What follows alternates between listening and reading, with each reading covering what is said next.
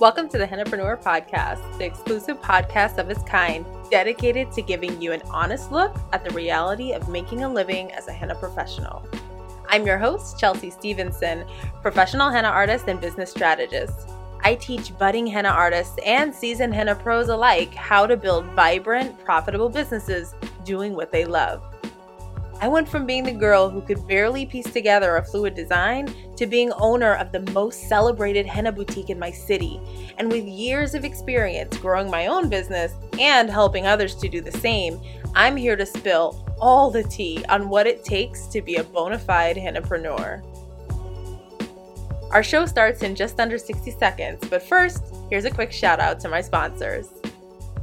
This episode is sponsored by the Hennapreneur e-magazine. Whether you're just getting started, you're ready to go pro, you've got a solid business, or you're ready to scale, Hennapreneur has a free downloadable e-magazine that's ready just for you with insights on how you can better build your business in that phase of the game. Each volume features articles specifically for that particular part of the henna journey. So head on over to hennapreneur.com and download your free copy today. All right, let's get to the show. Hey, hey, hennapreneurs. Today I want to talk to you a little bit about one of the mistakes that you may be making in the language that you use surrounding your business and how that mistake could be placing your business in jeopardy. So, let's chat about something that is brought up very, very commonly in the henna community, and that is payment. When we're accepting payment from our clients, right?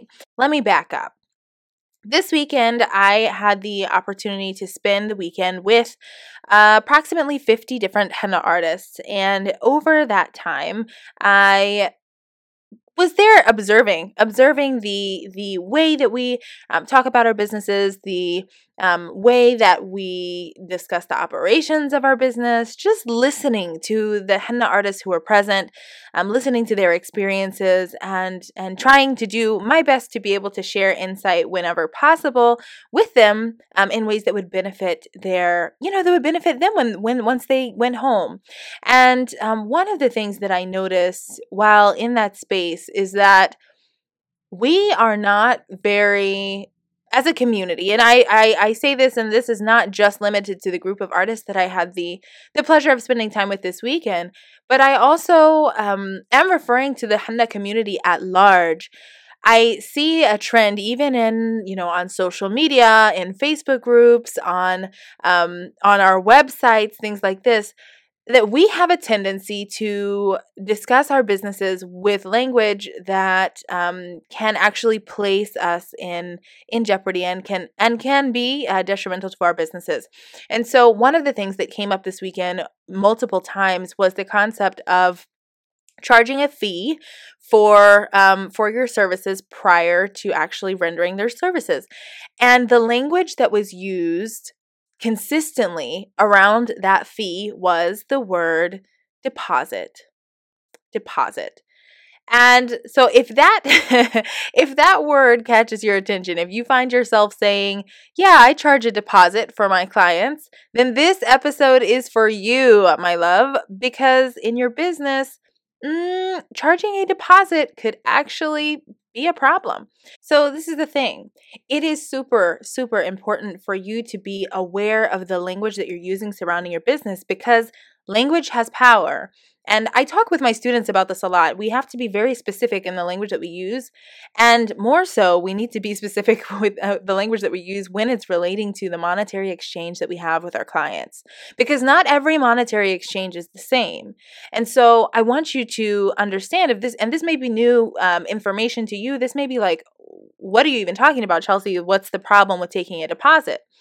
Well, when you request a deposit or a booking deposit or even even if you say this is a non-refundable deposit you actually have depending on where you live depending on your local legislation you may be placing your business at a disadvantage when it comes to um, the possibility for any disputes over any payments that were made right? So let's say let's say for example right you are approached by a client um, and that client wants to um, hire you to service a henna party Or let's say you are approached by a client uh, for bridal services and they want to hire you. And um, this party or this bride, what have you, this is, I don't know, let's say it's a month and a half out. Okay. So because you are a super business savvy entrepreneur, you know, okay, this booking, I'm available. I'd love to service this booking, but um, because it's so far out, I definitely want to have a contract um, in place, and I'm gonna rep- I'm gonna require this person to pay X amount of the total cost of services up front because I want to do that, you know, to secure the date, just to make sure that my time is being respected. Perfect. Wonderful. So you reach out to the client, you let them know, you send them the contract, you, you know, give them a dollar amount that they need to pay in order to secure the services. And um, it's documented within your contract as being a deposit, non refundable, even. It doesn't matter. It's documented as being a deposit. Well, fast forward to the week of the appointment, right? And all of a sudden, your client has really bad news. Something has gone wrong. The guest list isn't right. Something's off with the wedding, whatever. And it looks like there's not enough of a need to hire you for the length of time that they booked you for initially. And so your client, or would have been client, is writing you to let you know that, hey, I don't actually need your services anyway, um, because it doesn't make sense for my budget anymore. And so I don't I don't require your services. Um, and since we haven't actually done business yet, and since you haven't actually rendered any services yet, I'd really love it if you return my deposit. Now, depending on where you live, again, this depends on your local legislation. Depending on where you live, the term deposit may actually require your business to return whatever monies were paid to or paid to you in order to secure the booking, even if there was a cancellation. So you can, uh, you know, all day long say, okay, yeah, I want to have a, a non-refundable deposit, but just because you said it that way, it doesn't mean that you change the the way that the law works where you live. Okay. So if you live in an area where the term deposit is specific to something that must be returnable to that person, to that customer, to that client, then it really doesn't matter what your contract says because the the legal system in your area requires something different. So again, I mentioned the importance of language, right? And sometimes in our business, we know that there's a concept that we have in mind and we want that concept to be present in our business, but we simply don't have the vocabulary. We simply don't know what is the right way to speak about our business. And that's okay. No one comes out of the womb knowing that, right? You you have to learn it over time. So I want to talk to you about the word deposit. The definition of the word deposit is a returnable sum payable as a first installment on the purchase of something or as a pledge for a contract, with the balance being payable later. Did you guys notice that first that first piece? It's a returnable sum that's payable as a first installment on a purchase. Returnable. That's the operating word here. So, if you're using the language deposit, then you're likely opening up your your business for complications say that client comes back and says, Hey, I actually don't need you after all. I found someone cheaper, or my guests aren't coming, or there's been a change of plans and we've moved the date. Whatever that is, when you use the word deposit in your contracts, you're talking about a returnable sum. And in most places, if you use the language deposit, your business then, yes, becomes responsible for returning those funds to that client, which means that the time that you've blocked off of your schedule that you've been planning, perhaps you hired a babysitter, perhaps you made other arrangements, perhaps you took time off of another work, perhaps you had to make shifts, perhaps you, whatever.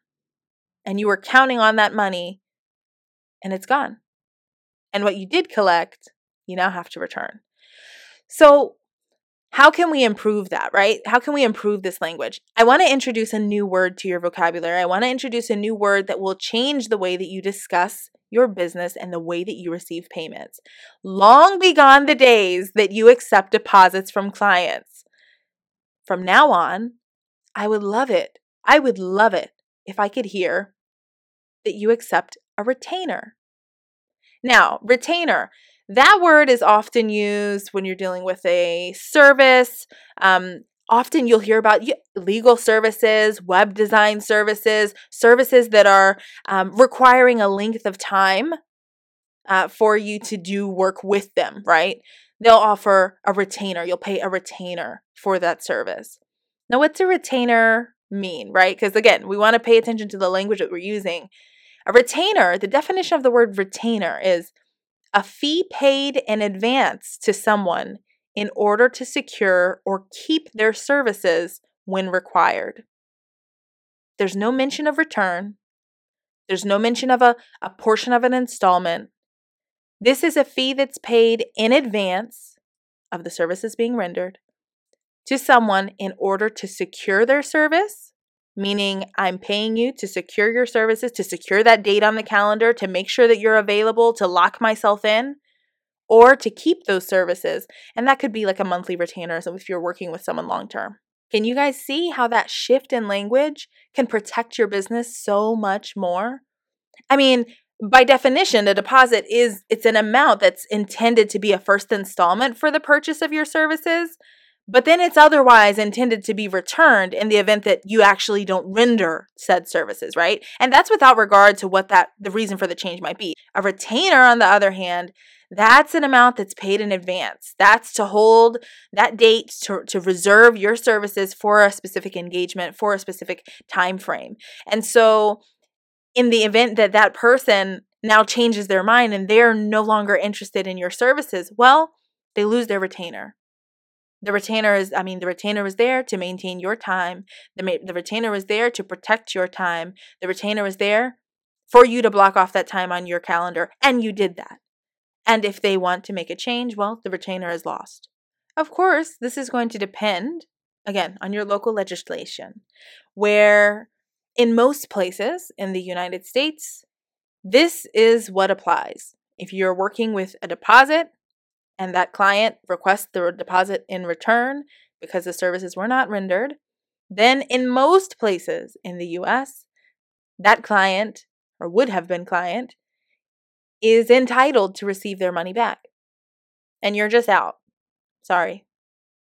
But in most places, if you change your language, if you speak about this in a different way, if you use the words retainer or booking fee or service fee, noting that, you know, of course, there may be variations that may be present based on um, your business's refund policies and such like this. But when you use this language, it changes the meaning of what you're saying and it changes the implications of what you're saying to a way that can secure your business that much more versus leaving you open to lost wages, lost time, and a whole lot of frustration. So, as a rule of thumb, I believe that the terms retainer and non refundable retainer are the best suited uh, words for you to use in your contracts um, and for you to use with your clients and for you to use in general when you are discussing the acceptance of payment for services that are going to be rendered in the future. Anytime you're talking about that advance payment, let's let's use these words. Let's let's use vocabulary around our business that's going to support our business, protect our business. This is important.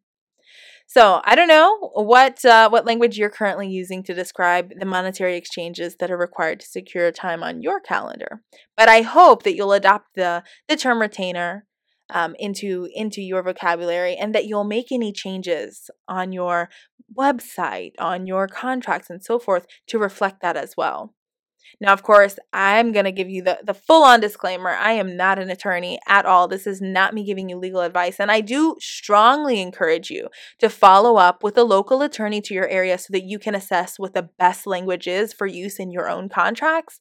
But I'll tell you, based on my own experience as a henna artist who served in multiple states in the US, and who has had to do that research and, and come to those um, come to those answers for my own business this has been the most solid and the most secure option. This type of language has been the most secure option for um, for business across the board. And so, because this is something that I'm very uh, specific about in my own business, I thought it was a great opportunity to share it with you, hennapreneurs, as well, because I don't want to see you falling into the trap of the deposit and losing that time and losing that money and, and losing that sanity over it.